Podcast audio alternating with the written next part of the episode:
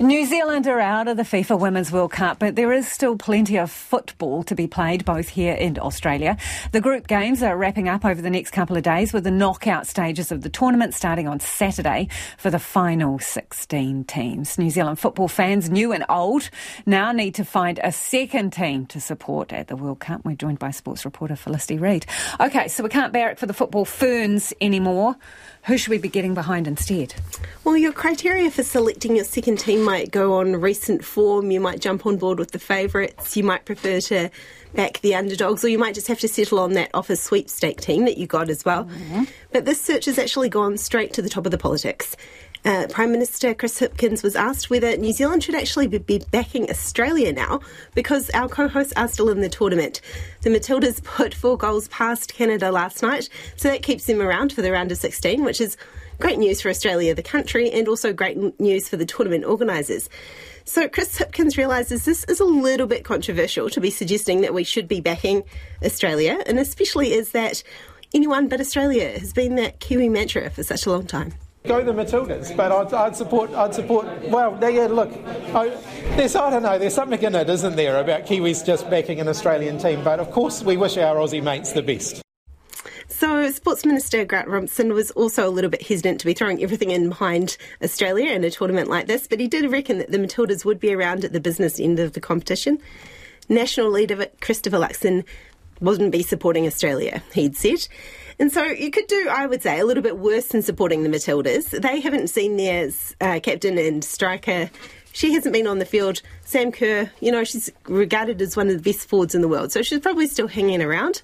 I'd say that perhaps Australia have got their best to come yet, but I also just have to have a little bit of a disclaimer. Actually, I got Australia in our office sweepstake. Oh, okay, because I was giving you the hairy eyeball anyway, because I think uh, Australia, they're like frenemies, right? So, no, and I reckon because Kiwis so have so many connections to other countries, they've probably got a fallback team oh, already, exactly. you know, because exactly. of their international connections. I'm a no when it comes to supporting Australia. Go the Netherlands. okay, the Silver Ferns shooting circle, well, it's had a bit of a shake up at the Netball World Cup, not for good reasons, eh? No, so shooter Maia Wilson, she'll actually be getting quite a few more minutes during this World Cup in South Africa after shooter Grace Nweke went down with a knee injury yesterday. And so there's a little bit of concern around what would happen for New Zealand in this circumstance, but Maia Wilson's been around for a long time. She's had success for New Zealand before, and she knew that she got this court time, and that was just after this information about Grace Nweke got actually made public. So Wilson said she wasn't feeling the extra pressure in the absence of Nweke. Yeah, I'm definitely prepared. Um, I love the goal shoot bib. I know what I can do, and I've been able to test myself against the likes of Australia and England and Jamaica before, and feel like I've been able to come out on top. So it's nothing more or less that I prepare for. It's the exact same way, and I'm just looking forward to what that comes.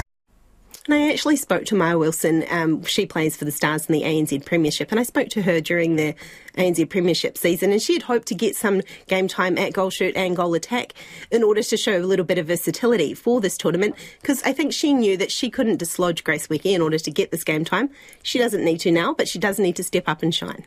Okay, Felicity, I'm just going back to the football again because that's where my head is at. I'm interested. 2101 on text. Let us know what team you were supporting because the footy ferns aren't there now. So, what team and why are you getting behind Australia or yeah, nah, to Australia? We can give some feedback to Felicity on that one.